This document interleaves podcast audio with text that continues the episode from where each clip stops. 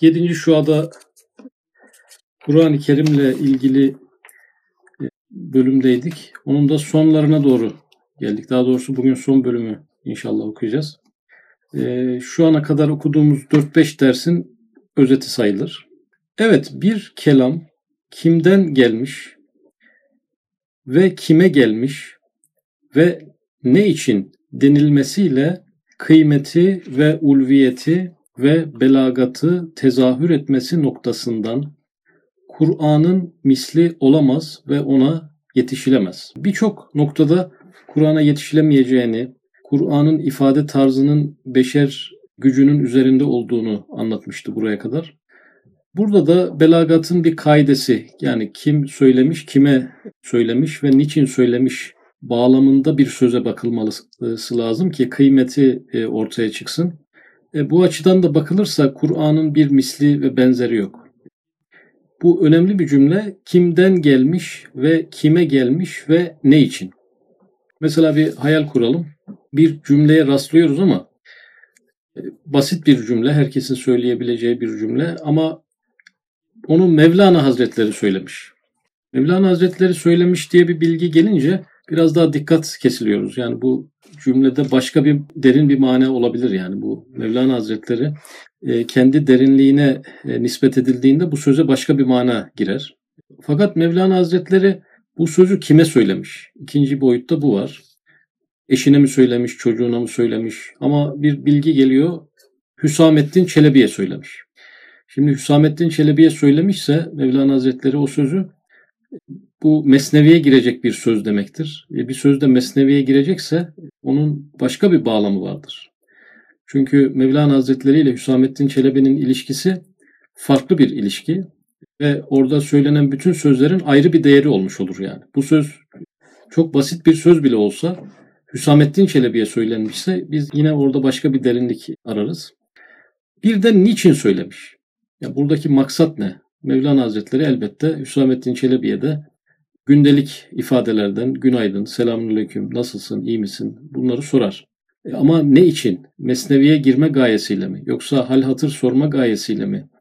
Bu bilindiği zaman sözün başka manaları e, ortaya çıkar. Dolayısıyla söze değer katan üç şey. Yani konuşan, dinleyen ve sözün maksadı söze değer katıyor. Kimden gelmiş ve kime gelmiş ve ne için?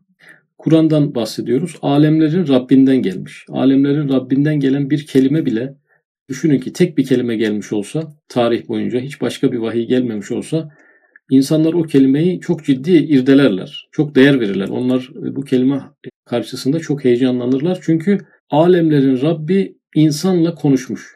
Bir tane kelime göndermiş. Çok büyük bir mesele bu.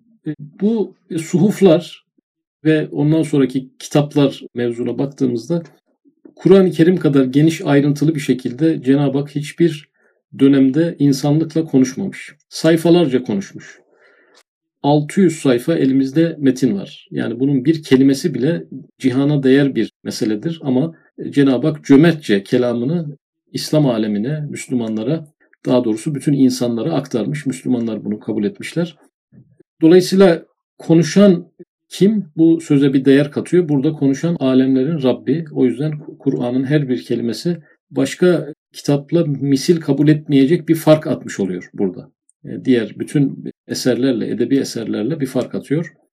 Kimden gelmiş ve kime gelmiş ve ne için? Şimdi Cenab-ı Hak e, kime göndermiş bir de? Bunu alalade bir insana göndermemiş. İnsanlığın en özel, en seçkin e, olanına göndermiş. Burada da söze ayrı bir değer atfediliyor ve ne için? Yani bu kitabı bize ne için göndermiş? Biz neciyiz, nereden geliyoruz, nereye gidiyoruz, hangi vazifeden dolayı dünyadayız, hayat neden var, yaratılış neden var, biz ne yapacağız, yaratıldıktan sonra bize düşen nedir, boynumuzun borcu olan şey nedir, bu kadar nimetler karşısında verebileceğimiz karşılık nedir, bu gibi insanın temel soruları yanıtlanıyor. Dolayısıyla bu üç kategoride Kur'an-ı Kerim'den daha üstün bir söz ortaya konulamıyor. Benzer ve misil bir eser ortaya konulamıyor. Çünkü bu kadar yüksek bir makamdan gelen bir söz yok. Bu kadar yüksek bir makama erişen, ulaşan, hitap eden bir söz yok. Ve bu kadar insanın hayati mevzularını çözen bir söz yok. Bu üç bağlamda bakıldığı zaman Kur'an-ı Kerim'in bir benzeri olamaz, ona yetişilemez. Şimdi misli olamaz ve ona yetişilemez dedi. Yetişilemez de şu var. Yani bugüne kadar evet benzeri yapılamadı. E, Kur'an-ı Kerim iddia meydan okumasına rağmen e, bu konuda bir e, karşılık görmedi. Fakat yetişilemez demesi artık bu konunun gelecekte de yapılamayacağını ve gayret ve çabayla da olamayacağını. Yani bu konuda bir emek sarf edilse bile bunun başarılamayacağını ifade eden bir kelime. Çünkü Kur'an bütün alemlerin Rabbi ve Halık'ının hitabı ve konuşması. Hani kimden gelmiş ifadesinin bir açıklaması bu. Çünkü Kur'an bütün alemlerin Rabbi ve Halık'ının hitabı ve konuşması. Ve hiçbir cihette taklidi ve tasannuğu ihsas edecek bir emare bulunmayan bir mükalemesi. Bu cümlede taklit ve tasannu kelimeleri önemli. Hiçbir cihette taklit hissettirecek bir şey bulamazsınız anlamında. Yani bir edebiyat mucizesi. Taklit dediğimiz eğer bu bir beşer kelamı olsaydı ondan 100 yıl önce, 300 yıl önce ona benzer bazı formlar yakalanması icap ederdi.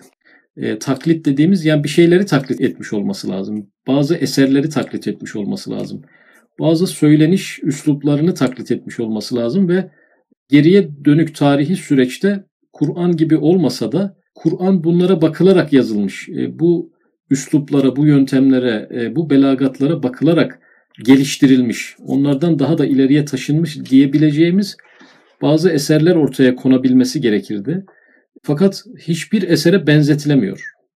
Halbuki birdenbire olmaz edebi şaheserler. İnsanlığın edebi şaheserlerinin altında önceki yüzyılların eserleri vardır.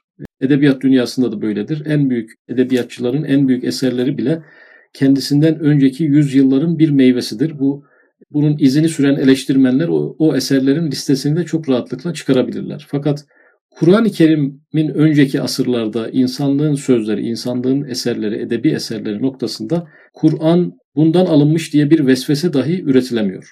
Bu alınıp geliştirilmiş denemiyor çünkü taklit hissi uyandırabilecek hiçbir malzeme olmayacak şekilde aniden insanlığın şafağına en müthiş bir üslupla doğmuş. Bir de tasannu kelimesi geçiyor burada. Tasannu yapaylık. Yani başka bir yerde bir örnek veriyordu. Yani bir er, bir padişah rolünü insanları kendisine güldürmeden ne kadar süre uzun süre yapabilir? Burada eğer ki haşa bir insan sözü olsaydı bir yapaylık olması lazımdı. Bu Kur'an-ı Kerim boyunca bazı yerlerde biz onu hemen yakalamalıydık. Yani bir ilah olma rolünü insan bütün satırlarınca sürdürebilecek bir rol müdür? Tasannu ihsas edecek bir emare bulunmayan. Bir ayet önümüze getirsinler de bu da alemlerin Rabbine yakışmayan bir söz diyebilsinler. Bu manada bir tasannu alameti bulunamıyor. Ve bütün insanların belki bütün mahlukatın namına mebus ve nev-i beşerin en meşhur ve namdar muhatabı bulunan Şimdi aslında o üstteki ilk cümlemizin kimden gelmiş, kime gelmiş tarafına geçtik. Kimden gelmiş anlattı, kime gelmiş. Kime gelmiş? Bütün insanların, belki bütün mahlukatın namına mebus, yani temsilci, bütün insanları temsil edebilecek bir yeterlilikte hatta bütün varlıkları, sadece insanları değil, bütün varlıkların temsilcisi olabilecek nitelikte nev-i beşerin en meşhur ve namdar muhatabı bulunan. Tabi Efendimiz Aleyhisselatü Vesselam'dan bahsediyor. Onun tanınırlık ve bilinirlik noktasında en yüksek mertebede insan olduğuna vurgu yapıyor. Diğer derslerde de e, yapmıştı. Ve o muhatabın kuvvet ve vüs'at-ı imanı, kuvvet ve vüs'at-ı imanı, imanının kuvveti ve genişliği. Neye olan imanının kuvveti ve genişliği? Kur'an-ı Kerim'e olan imanının kuvveti ve genişliği. Efendimiz Aleyhisselatü Vesselam'ın kendisine inen vahye imanının kuvveti ve genişliği koca İslamiyeti tereşüh edip yani öyle bir inanmış ki öyle kuvvetli ve vüsatli inanmış ki ortaya koskoca İslamiyet çıkmış. Yani bu itimat ve güvenin neticesinde İslamiyet gibi bir kapsamlı bir din ortaya çıkmış. Sahibini Kab-ı Kavseyn makamına çıkararak. Kab-ı Kavseyn tabi Miraç mevzunda karşımıza çıkan bir kelime. Kavseyn iki yay demek. İki yay arası bir mesafe. Bazıları da Kab-ı Kavseyni bir yayın iki ucu arasındaki mesafe olarak da yorumlamış. Efendimiz Aleyhisselatü Vesselam Kab-ı Kavseyn makamına kadar çıkmış. Hatta ayet-i kerimede ev edna diyor. Hatta daha da yakın. İki yay aralığından daha da yakın bir mertebede Cenab-ı Hakk'ın huzuruna çıkmış. Şimdi Kur'an-ı Kerim'in hak bir vahiy olduğunu Efendimiz Aleyhisselatü Vesselam kendi manevi tecrübesinde bir deneyimle görmüş. Yani hak bir kitap nereye kadar çıkartır insanı? Özellikle Kur'an-ı Kerim gibi bir vahiy ona tabi olan elçiyi hangi mertebeye kadar çıkartır? Bir kabirlerdeki insanların durumunu görmek gibi velayetin en küçük mertebeleri yetmez yani.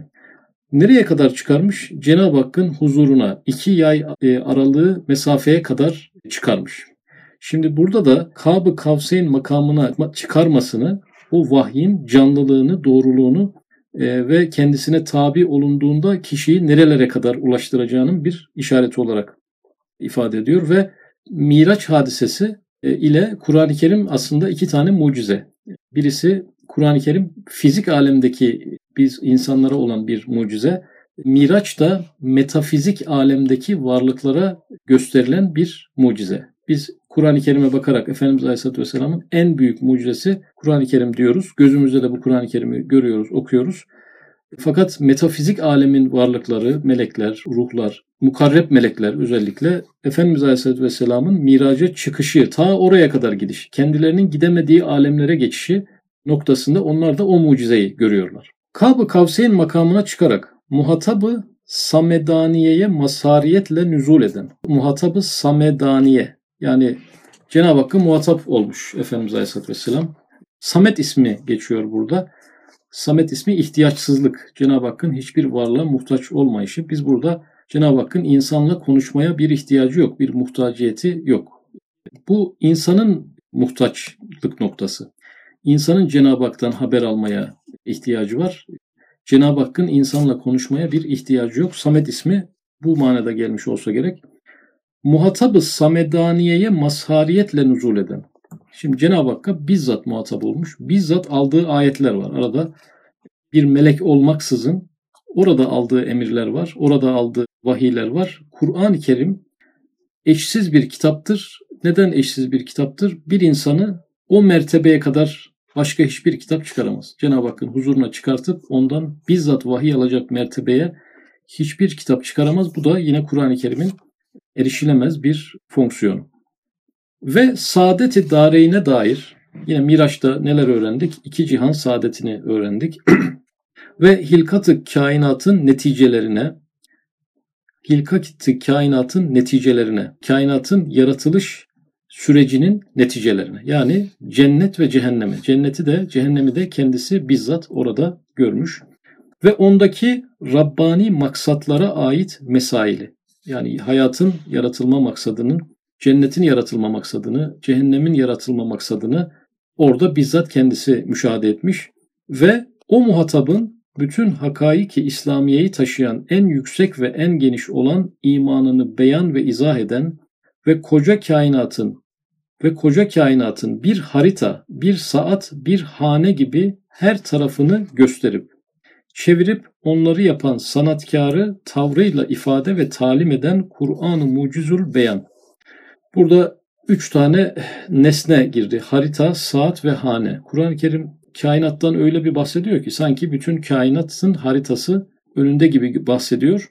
Ve yüzyıllar geçtikçe Kur'an-ı Kerim'in e, bu büyük kitabı kebir kainat hakkında söylediği şeyler yanlışlanamıyor. E, bilimsel gelişmelere rağmen Kur'an-ı Kerim'in dediği çizgide bir keşif atmosferine giriliyor. Adeta bir saat gibi, adeta bir hane gibi. Yani biz kendi evimizi e, nasıl biliyorsak, onu birisine tanıtmakta hiç zorlanmadan nasıl tanıtabileceksek, odalarını, duvarların rengini, hangi odada hangi eşyaların bulunduğunu nasıl rahatlıkla başkasına aktarabiliyorsak, Kur'an-ı Kerim'de kainatın hem makro hem mikro düzeyde insanlığın erişemediği bilgileri teker teker aktarmıştır. Şimdi insanlık o bilgilere erişmeye başlıyor ve bu bilgiler Kur'an-ı Kerim'in getirdiği hakikatlerle çelişmiyor. Dolayısıyla Kur'an-ı Kerim kainatı bir ev gibi, bir saat gibi, bir harita gibi çok rahat üzerinde konuşmalar yapıyor. Kainat üzerinde rahat konuşmalar yapıyor. Ve bu konuşmaların testini yapan bu yüzyıllar içerisindeki gelişmeler yine Kur'an-ı Kerim'in erişilemez bir kitap olduğunu ortaya koymuş oluyor.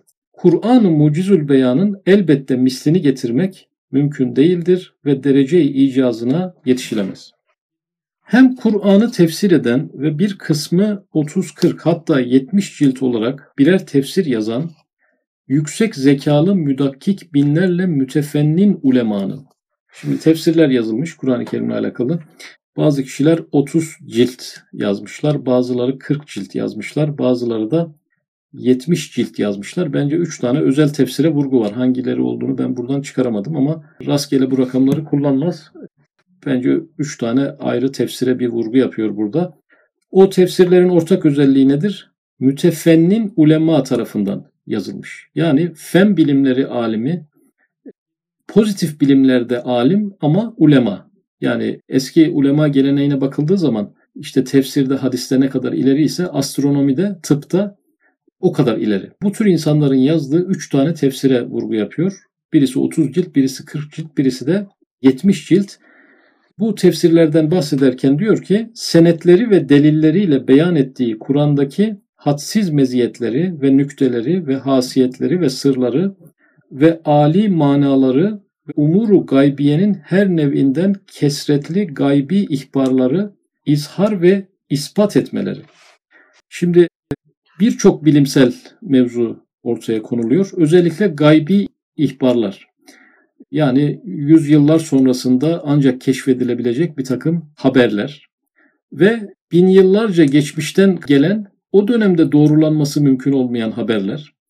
E, bütün kainatın insanın gözlemleyemediği noktalarında artık teleskopun bile olmadığı dönemlerde o büyük kainat hakkında söylenen ama sonraki dönemlerde artık keşiflerle beraber ortaya çıkan gaybi haberler. Bir de mesela anne karnındaki gelişmeler gibi, insanın e, iç organlarındaki gelişmeler gibi, e, zerreler gibi ve esir maddesi gibi o dönem bulunamayacak meseleler gibi konulara e, vurgu yaparken Kur'an-ı Kerim burada bu mütefennin ulema senet ve delilleriyle o mevzuları Kur'an-ı Kerim'den gösterebilmiş. Ve bilhassa Risale-i Nur'un 130 kitabının her biri Kur'an'ın bir meziyetini, bir nüktesini kat'i bürhanlarla ispat etmesi ve bilhassa Mucizatı Kur'aniye Risalesi. Burada 25. söze bir vurgu yapıldı. Kur'an-ı Kerim'in mucize ayetleri orada çok detaylı şekilde anlatılıyor. Gaybi haberler de o 25. sözdeki bölümlerden bir tanesiydi. E şimdi bu risaleye bir vurgu yaptı üstadımız. Şimendifer ve tayyare gibi medeniyetin harikalarından çok şeyleri Kur'an'dan istihraç eden 20. sözün ikinci makamı. Tren ve uçak Kur'an-ı Kerim'de e, ki ayetlerden anlaşılıyor. Kur'an-ı Kerim'de bu iki şeye vurgu var. Birçok şeye vurgu var. Bunlar 20. sözün ikinci makamında geniş bir anlatımla günümüzdeki teknolojik gelişmelerin önceden Kur'an-ı Kerim tarafından haber verildiğini orada ifade ediyor. O Risale'ye de bir vurgu yaptı. Ve Risale-i Nur'a ve elektriğe işaret eden ayetlerin işaretini bildiren işaret-ı Kur'aniye namındaki birinci şua. Şimdi birinci şuada da Risale-i Nur'un çıkış dönemiyle alakalı Kur'an-ı Kerim'de e, bir takım işaretler var. Gaybi işaretler var ama anlayana gaybi değil tabi. Elektriğin bulunacağına dair de yine orada neredeyse açığa yakın işaretler var. Onlar da birinci şuada ele alınmış. Ve hurufu Kur'aniye ne kadar muntazam, esrarlı ve manalı olduğunu gösteren Rumuzat-ı Semaniye namındaki 8 küçük risaleler. Şimdi Rumuzat-ı Semaniye risalesine de vurgu yaptı. Üstadımız kendi döneminde bu risalenin gizli kalmasını istiyordu. Fakat artık her yerde satılan bir risale, internette de rahatlıkla bulunabilen bir risale. Ve bu risalenin özelliği de ebced ve cifir mevzuyla ilgilenen ve Kur'an-ı Kerim'in e, cifir hesabıyla hangi dönemde hangi büyük gelişmeleri işaret ettiğini anlatan e, mevzular var. Bunlardan çarpıcı olanlarından biri Birinci Dünya Savaşı'nı göstermesi. Birisi İkinci Dünya Savaşı'nı göstermesi bazı ayetlerin. burada 8 tane küçük risale var. Rumuzatı Semaniye zaten Semaniye 8 demek. Rumuzat 8 tane büyük işaret var. Orada da Kur'an-ı Kerim'in dünya tarihinde kendisinden sonraki birçok gelişmeyi haber verdiğini ama harfleriyle e, burada hurufat kelimesini kullandı. Yani o harflerden birini çekseniz o uyum bozuluyor. Oradan bir elif bile olmasa belki 50 yıl, 100 yıl oynuyor. Hesaplar tutmuyor yani. Dolayısıyla kelimeler, cümleler, sureler ve ayetlerden ziyade harflerin değerine vurgu yapan bir e, kitaba da vurgu yaptı. Ve Sure-i Fetih'in ahirki ayeti. Beş vecihle ihbarı gaybi cihetinde mucizeliğini ispat eden küçük bir risale gibi. Şimdi bir de Sure-i Fetih'in ahirki ayeti. Fetih suresinin son üç ayeti ama özellikle son ayeti Efendimiz Aleyhisselatü Vesselam'ın rüyasının hak olduğunu söyleyen ayetten başlayarak, ifadeden başlayarak e, orada beş tane çok İslam tarihinin önemli e, yaklaşmakta olan hadisesine vurgu yapıyor. Bunlardan bir tanesi Mekke'nin fethi. Üstadımıza göre halifelerin sıralaması bile orada söyleniyor. Yani hangi halifeden sonra hangi halifenin olacağının sıralaması bile Fetih Suresinin sonunda var. Bunu da 7. lemada görebiliyoruz. 7. lemayı açtığımızda orada 5 vecihle muhteşem e, gelişmeleri haber veriyor. Her biri de tekrar yaşanan hadiselerle gösteriyor ki hak olmuş ve Efendimiz Aleyhisselatü Vesselam'ın rüyası da başlarını tıraş ederek Mescid-i Haram'ın etrafında ve içinde olmalarıyla alakalı rüyanın doğru doğrulandığını söyleyen ifadeden başlayarak birçok gaybi haber veren bir bölüm. Bir de bu risaleye vurgu yaptı. İspat eden küçük bir risale gibi Risale-i Nur'un her bir cüz'ü Kur'an'ın bir hakikatini, bir nurunu izhar etmesi, Kur'an'ın misli olmadığına ve mucize ve harika olduğuna ve bu alemi şehadette alemi gaybın lisanı ve bir allamul guyubun kelamı bulunduğuna bir imzadır. Allamul guyub, bütün gaybleri bilen, bize kapalı olan her şeyin ona açık olduğu, kimilerine göre bilinmeyen şeylerin kendisi tarafından rahatlıkla bilinen, kendisine hiçbir şeyin gizli olmadığı bir bilenden bu kitabın geldiğinin e, şu anda üstadımız binlerce ispatını yapmış oldu. Çünkü o bahsettiği risalelerin her birinde bazılarında 40-50 tane gaybi haber mucizesi anlatılıyor. Şu bir liste verdi bize ama e, bence binlerce mevzuya hepsine birden parmak e, basmış oldu bu paragrafın içerisinde. İşte altı noktada ve altı cihette ve altı makamda işaret edilen Kur'an'ın mezkür meziyetleri ve hasiyetleri içindir ki meziyetleri yani üstünlükleri demek, üstünlükleri ve hasiyetleri, özellikleri içindir ki haşmetli hakimiyeti nuraniyesi ve azametli saltanatı kutsiyesi. Şimdi biri nurani hakimiyetten bahsediyor. Nurani hakimiyet fiziksel olmayabilir. Nurani hakimiyet öyle bir şeydir ki kime hakim olursa onu nurlandırır. Yani fiziksel olarak bir yeri fethetmesine gerek yoktur ama bir insan o hakikate erişti mi kendisi nura gark olur haşmetli hakimiyeti nuraniyesi ve azametli saltanatı kutsiyesi. Burada tabi azametli saltanatı kutsiyesi de Kur'an-ı Kerim'in e, düsturlarının dünyayı yönetmeye başladığını. Bu nurani bir aydınlanma değil de bu sosyal, e, içtimai bir aydınlanma. E, adaletiyle, kanunlarıyla, nizamlarıyla dünyayı yönetecek seviyeye kadar gelmiş olması, uzun asırlar dünyayı yöneten kitabın Kur'an-ı Kerim olması Asırların yüzlerini ışıklandırarak zemin yüzünü dahi 1300 sene tenvir ederek kemali ihtiramla devam etmesi hem o hasiyetleri içindir ki Kur'an'ın her bir harfi hiç olmazsa 10 sevabı ve 10 hasenesi. Yani bu sayılan özelliklerden yola çıkarak hiç olmazsa e, harflerin 10 sevabı olması. Hadis-i şerifte her bir harfin en az 10 sevabı olduğu ifade ediliyor insanların kafası karışmasın diye ek bir açıklama yapmış Efendimiz Aleyhisselatü Vesselam. E, elif bir harftir, lam bir harftir, mim bir harftir. Her biri onar sevaptır diyor. Dolayısıyla elif, lam, mim demekle 30 tane sevap olduğunu ifade ediyor. Ve 10 hasenesi olması. Sevaptan sonra hasene kelimesi bir açıklayıcı bir kelime. Biz sevap kavramını ne olduğunu bilmediğimiz için yani 100 liranın ne olduğunu biliyoruz çünkü 1 liranın ne olduğunu biliyoruz. E, ama biz bir sevabın ne olduğunu bilmeden yüz sevap, bin sevap nedir anlayamayacağımız için bir açıklama yaptı. On sevabı ve on hasenesi. Demek ki sevap demek hasene demektir. Elif, lam, mim eğer 30 sevapsa 30 tane hasene demektir. 30 tane iyilik yapmak demektir. 10 hasenesi olması ve 10 meyveyi baki vermesi. 10 tane iyilik ahirette de 10 tane meyve veriyor ve baki meyveler veriyor. Hatta bir kısım ayatın ve surelerin her bir harfi yüz ve bin ve daha ziyade meyve vermesi. Şimdi Kur'an-ı Kerim'deki her harfin her harfin sevap değeri eşit değil. Bazı sureler var ki diğer surelere üstün. Bazı ayetler diğer ayetlere üstün. En üstlerden birisi veya en üstünü ayetel kürsi. Onun harflerinin sevabı diğer harflerin sevabına daha üstün geldiği hadis rivayetlerinde zaten anlaşılıyor. Kur'an'dan bazı yerler bazı yerlere bir rüçhaniyeti olduğu gibi bir de vakitler var. Yani hangi gün yaptığımıza bağlı olarak Cuma günü mü, Kadir gecesi mi, Ramazan mı, 3 aylar mı? Ramazan Risalesi'nde amellerin sevabının gitgide arttığını, en zirveyi de Kadir gecesinde yaptığını, Ramazan'da çok üstün olduğunu, özellikle Ramazan'ın Cuma günlerinde çok üstün olduğunu ifade ediyordu. Ramazan Risalesi'nde bir bölümde. Ve mübarek vakitlerde her harfin nuru ve sevabı ve kıymeti ondan yüzlere çıkması. Burada bir nur kelimesi geldi. Her harfin evet on sevabı var. Bir de nuru varmış yani. Nuru var. Sevap haricinde bir mesele. Bu da perdelerin kalkmasıyla alakalı. Yani insanla Cenab-ı Hak arasında yine bir rivayette geçen 70 bin perde.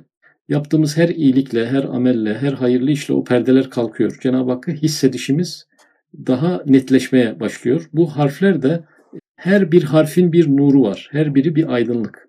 Bir harf daha söylediğimiz zaman biraz daha aydınlanıyoruz. Karanlık bir köşemiz bir aydınlığa daha kavuşuyor. Dolayısıyla sevap derken ahirette karşılığını alacağımız şeyler ama nur derken insanın psikolojik ferahlığından tutalım, rahatlamasından tutalım, böyle ruhi hastalıklara tutulmamasından tutalım, kasvetinin giderilmesinden tutalım. Birçok manevi operasyon yapıyor ruhumuzda Kur'an-ı Kerim okumakla.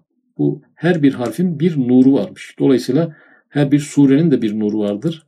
Kur'an'ın da topyekün bir nuru vardır. Biz onu bir hatmedişimizde içimizdeki birçok karanlık köşeyi de aydınlatmış oluyoruz. Ondan yüzlere çıkması gibi kutsi imtiyazları kazanmış diye dünya seyyahı anladı.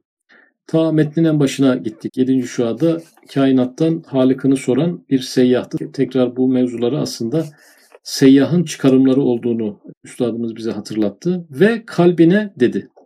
İşte böyle her cihetle mucizatlı bu Kur'an surelerinin icmaıyla ve ayatının ittifakıyla ve esrar ve envarının tevafukuyla ve semerat ve asarının tetabukuyla bir tek vacibül vücudun vücuduna ve vahdetine ve sıfat ve esmasına deliller ile ispat suretinde öyle şehadet etmiş ki bütün ehli imanın hadsiz şehadetleri onun şehadetinden tereşüh etmişler. Yedinci şuanın ana mevzusu e, araştırılan konunun Cenab-ı Hakk'ın varlığına ve birliğine delil olmasıydı. Cenab-ı Hakk'ın varlığına ve birliğine bir delil daha buldu seyyah. Bu delil Kur'an delili. Bugün okuduğumuz ders değil ama son yaptığımız 6-7 dersin toplamı üzerinden bakıldığı zaman e, Kur'an bir delil oldu. Cenab-ı Hakk'ın varlığına, birliğine, sıfat ve esmasına bir bürhan ve delil olmuş oldu. Ve bütün ehli imanın hadsiz şehadetleri yani müminlerin şahitlikleri hakikate olan, vahdete olan Cenab-ı Hakk'ın vücuduna olan, varlığına, sıfat ve esmasına olan şehadetleri Kur'an'ın şehadetinden tereşüh etmişler.